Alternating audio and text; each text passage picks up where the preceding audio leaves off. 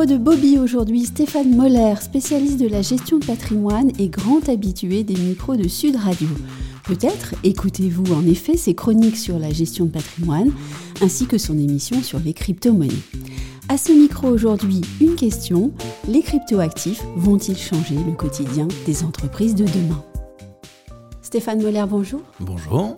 Avant toute chose, on va peut-être poser quelques jalons de vocabulaire pour ceux qui en auraient besoin. Qu'est-ce que c'est qu'un cryptoactif? Et qu'est-ce que c'est qu'une blockchain? Alors on va commencer par la blockchain, puisqu'on va avoir besoin de, définir la blockchain pour pouvoir expliquer ce que c'est qu'un cryptoactif. Oui.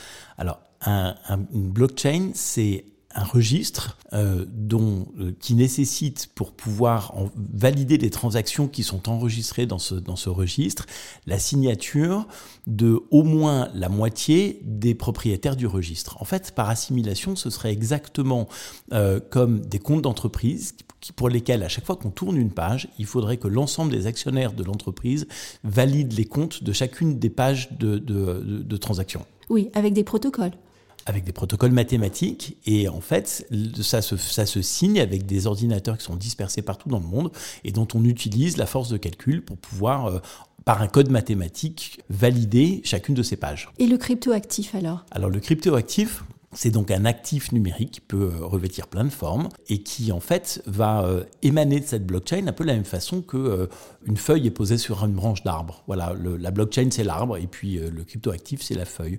Et donc il en existe de plusieurs sortes qu'on va énumérer au cours de cette discussion. Ceci posé, on va justement passer au sujet qui nous intéresse. En quoi les cryptoactifs intéresse les entreprises et leur évolution Alors on va probablement partir du cadre le plus euh, usuel, général et facile à comprendre. Euh, cryptoactif, déjà, c'est ce qui va nous permettre de régir la propriété dans les métaverses. Alors aujourd'hui, quand on est euh, en réunion, euh, on est en réunion sur Zoom. Et en fait, on a en face de nous des interlocuteurs qui sont cachés derrière un écran. Demain, on va se projeter dans un univers virtuel et on va être dans des salles de réunion qui sont des salles de réunion virtuelles. Et vous allez voir, ça va être euh, rigolo, passionnant et on pourra se projeter sous la forme d'un avatar. On pourrait être une grenouille, Superman ou alors un avatar qui nous ressemble. Ou juste moi. Hein. Ou juste nous, c'est ce que, ouais, absolument. et donc, et cet avatar, il va avoir des, des propriété et il va avoir des possessions. Euh, je peux me, projeter avec euh, une casquette, un stylo, une voiture, etc. Et en fait, tous ces objets, on va les acheter dans des univers virtuels. Et en fait, le, le premier usage de la blockchain, ça va être de nous permettre d'avoir une traçabilité sur ce qu'on a acheté dans ces univers virtuels, dans ces métaverses. Et donc? Pour mon entreprise alors Et alors pour mon entreprise, euh, c'est la mise à disposition de ces métaverses et la mise à disposition pour mes cadres de chacune de ces propriétés. Deuxième usage, euh, probablement extrêmement intéressant pour l'entreprise, c'est tout ce qui touche autour de ce qu'on appelle les NFT. Alors les NFT, ça veut dire tokens non fongibles. En fait, c'est tous ces cryptoactifs qui sont différents les uns des autres. Voilà par euh, différence, euh, un bitcoin ou un autre bitcoin, c'est la même chose. Si moi j'ai un bitcoin dans la poche et que toi tu as un bitcoin dans ta poche, si on les échange, à la fin de la journée, on a toujours un bitcoin. Mais les NFT ont cette particularité d'être tous différents. Alors en fait, il y en a de plusieurs sortes. Il y en a un qui est probablement pas passionnant pour l'entreprise, mais c'est ces fameux euh, actifs numériques qui en fait permettent de projeter des œuvres d'art. Bon, pour une entreprise, l'intérêt est assez moyen.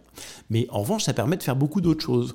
le premier exemple qu'on peut donner un NFT, ce serait par exemple un médecin qui émettrait ses ordonnances sur une blockchain et le NFT, ce serait cette ordonnance-là.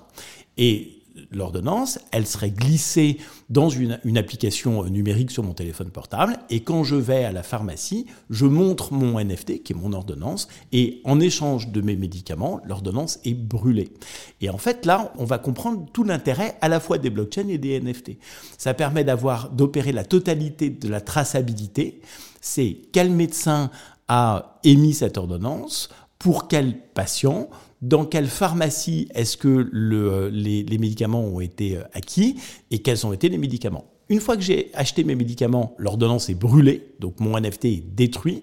Mais si l'ordonnance était renouvelable, alors au terme de la durée prévue, l'ordonnance peut revenir sur mon application. Et en fait, on a trouvé là la quintessence de ce que pouvait être la blockchain et toutes ces problématiques de traçabilité. Est-ce que je me trompe en pensant, peut-être euh, contrairement à beaucoup qui ne comprennent pas encore le phénomène, qu'en fait on est dans un univers ultra sécurisé et que c'est bien positif? Alors, on est dans un univers dans lequel le, Tout est effectivement sécurisé, contrôlé et, traçable avec un niveau de sécurité qui est excellent. Et effectivement, ça va nous donner la pleine possession de l'information. Et c'est aussi ça qui est très intéressant avec euh, euh, la blockchain et avec ces cryptoactifs, c'est qu'on rentre dans l'univers du Web 3. Alors, il faut peut-être expliquer par différence aux versions antérieures du Web, qu'est-ce que c'est que le Web 3. On y va.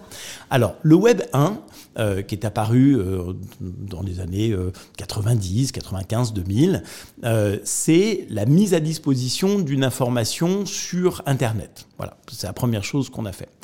Ensuite est apparu le Web 2 et, et, euh, et probablement euh, la quintessence du Web 2, c'est Facebook, euh, c'est-à-dire la capacité qu'il m'est donnée à moi, internaute, d'aller mettre de la donnée sur Internet, en fait d'alimenter le web et avec toutes les difficultés que euh, qu'on rencontre, c'est-à-dire que euh, je pourrais parfaitement imaginer mettre une photo de moi sur Facebook, que quelqu'un me la pique, et puis de la retrouver euh, sur le profil de quelqu'un d'autre sur un site de rencontre. Bon, c'est effectivement extrêmement dommageable, ça, peut l'être. Et donc le Web 3 permet de conserver la traçabilité de mon information et d'en garder la propriété. Je mets une photo de moi non plus sur Facebook, mais sur ce que va devenir Facebook ultérieurement, c'est-à-dire Meta, et j'ai une traçabilité complète de tout ce qui a été opéré comme avec ma photo. Donc si un jour quelqu'un prend ma photo et va la mettre sur euh, Tinder, je le verrai, je le saurai et je pourrai annuler cette opération.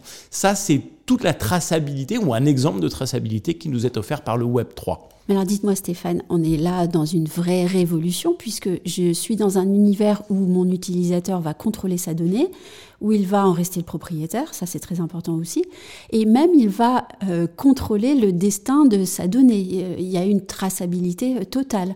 Absolument. Et c'est une des avancées majeures du Web 3 et de la blockchain, c'est que cette donnée, elle est effectivement traçable dans le temps et toutes les personnes qui en ont accès euh, vont être tracées. Ça va même me permettre éventuellement de monétiser les données qui me concernent. C'est-à-dire qu'aujourd'hui, euh, tous ces cookies, etc., qui viennent prendre de l'information gratuitement sur mon environnement euh, web, demain, je vais pouvoir voir quelles données ils extraient de mon ordinateur, accepter ou pas d'ailleurs qu'ils prennent cette donnée de façon très euh, parcellaire. Et si cette donnée est utilisée à des fins commerciales, je pourrais toucher une rémunération de l'utilisation de mes données. En fait, c'est la, c'est la prolongation de RGPD. Alors Stéphane, vous êtes extrêmement clair. Il y a peut-être certaines personnes qui ont encore du mal à envisager les choses. Qu'est-ce que, en pratique, les entreprises vont pouvoir faire très facilement demain grâce à tout ça? Alors, on va prendre deux exemples on va imaginer que vous et moi euh, ayons envie de euh, euh, créer une compagnie aérienne. Mais on n'a pas le premier sou pour créer cette compagnie aérienne. Alors en fait, on va prévendre les services, on va émettre sur la blockchain ce qui sera plus tard les miles de nos compagnies aériennes. Et on va vendre un milliard de miles. Et on va toucher en échange de, en échange de ces un milliard de miles, on va dire 100 millions de dollars. Fort de ces 100 millions de dollars qu'on a levés, en fait, on a prévendu ces services, on va aller acheter trois avions.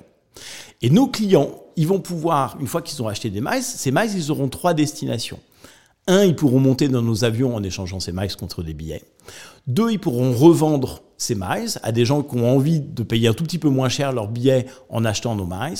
Trois, ils pourront utiliser les miles qu'ils ont achetés pour monter dans notre avion contre des miles d'une autre compagnie aérienne. Et ben ça, c'est l'exemple parfait d'un crypto-actif euh, interchangeable. Voilà, c'est ça une crypto. C'est la prévente d'un service à venir qui permet de financer une entreprise.